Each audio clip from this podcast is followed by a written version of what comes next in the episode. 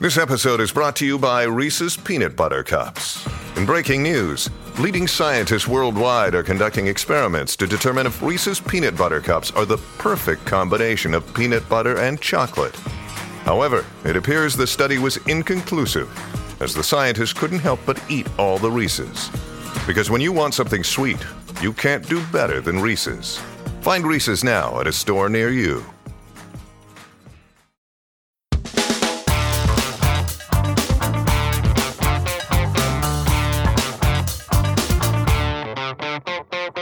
Historic ambitions, modern missteps. Welcome to Side Hustle School. In this week's Failure Friday segment, we explore a couple's ambitious journey to transform a historic house into a boutique hotel, only to face the reality of renovation costs and a loss of earnest money. So, how did this happen? How did they get back on their feet? What did they learn through the process? That's what Failure Friday is all about. This is Side Hustle School, Failure Friday, our weekly segment where we look at mistakes, missteps, disasters, and of course, failure. And just like our Throwback Thursday segment, you get to hear directly from a side hustler. Uh, in this case, somebody who struggled to get something off the ground. And we look at, again, not just what was the disaster or the mistake, but what did they learn through the process. I want you to learn the power of adversity, the power of overcoming challenges and struggles and difficulties. Uh, those struggles and difficulties are common to us all. Maybe the specific ones vary depending on the person, the story, etc. But we all go through struggle and challenge, and we don't all emerge stronger on the other side. So I want to always encourage people the, the true value is in working through the challenge and the struggle so that you are better off on the other side of it. Uh, and we do that through storytelling, of course. So today's short story features Nora. Uh, Nora from Northern California she and her partner had this idea to transform the house, the historic house, into a small hotel, uh, but things did not go as planned. So let's hear more from Nora. I'll be back with a quick few words at the end.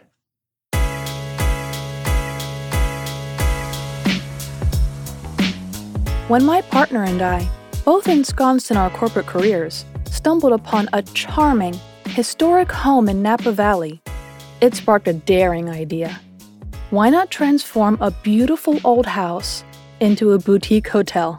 The concept was enthralling. A quaint, luxurious retreat for travelers, blending the allure of history with modern comfort. We were captivated. Our backgrounds in marketing and finance seemed like the perfect blend for this entrepreneurial leap. We spent countless evenings drafting plans, envisaging the elegant rooms, and meticulously calculating our business model. When we finally found what looked like the ideal property, it felt like destiny calling. But as we delved into the details, our dream began to crumble under the weight of reality. The cost of renovating an old property, especially one that required adherence to historical preservation standards, was astronomical. Every quote from contractors and architects was a reality check that dampened our enthusiasm. The financial implications were daunting, far beyond our initial estimates. Despite this, we had already put down a sizable amount in earnest money, a non refundable commitment that we believed was a step toward our dream. However, faced with the potential of a financial abyss, we were forced to make a tough decision. With heavy hearts, we decided to pull out. The loss of our earnest money, not a small number, was a bitter pill to swallow. This experience, while disheartening, was a pivot point in our entrepreneurial journey. We realized the importance of aligning business ventures with not just our passions, but also our practical capabilities and financial realities my partner decided to take some time to explore other business ideas. Perhaps something that aligned more closely with their expertise, but with lower startup costs and risks. As for me, I've started freelance consulting, leveraging my marketing background. This path offered a balance of independence and security, a middle ground where I could apply my skills without the daunting financial risks we'd just faced. The contrast between the two paths we took following our boutique hotel venture highlighted an essential entrepreneurial lesson. There's no one size fits all in business, and sometimes exploring divergent paths can be the key to finding where we truly belong. Our failed foray into the boutique hotel business, which we humorously dubbed the boutique hotel blunder, was a costly but invaluable lesson.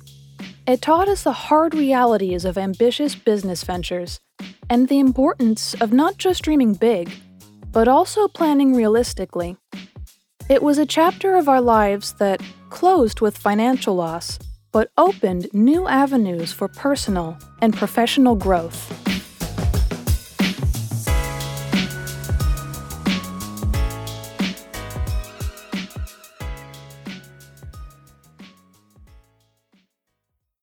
The theme of Failure Friday, going on two years now, never confuse a single defeat with a final defeat.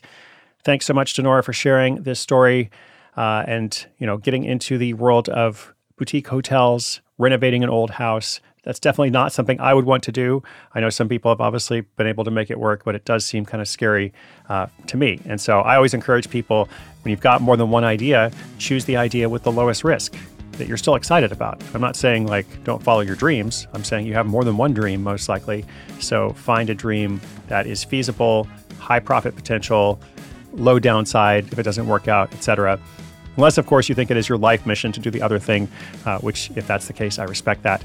Uh, anyway, lots to learn through these stories, uh, but we try to keep things kind of tight, action packed here. So I'm going to sign off for now. I'll be back again tomorrow. SideHustleSchool.com. There's some resources there. This was episode 2575. And yeah, much more to come.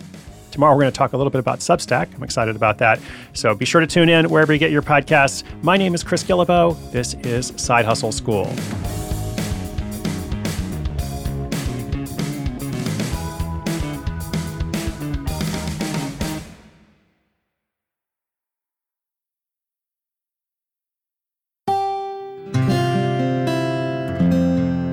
From the Onward Project.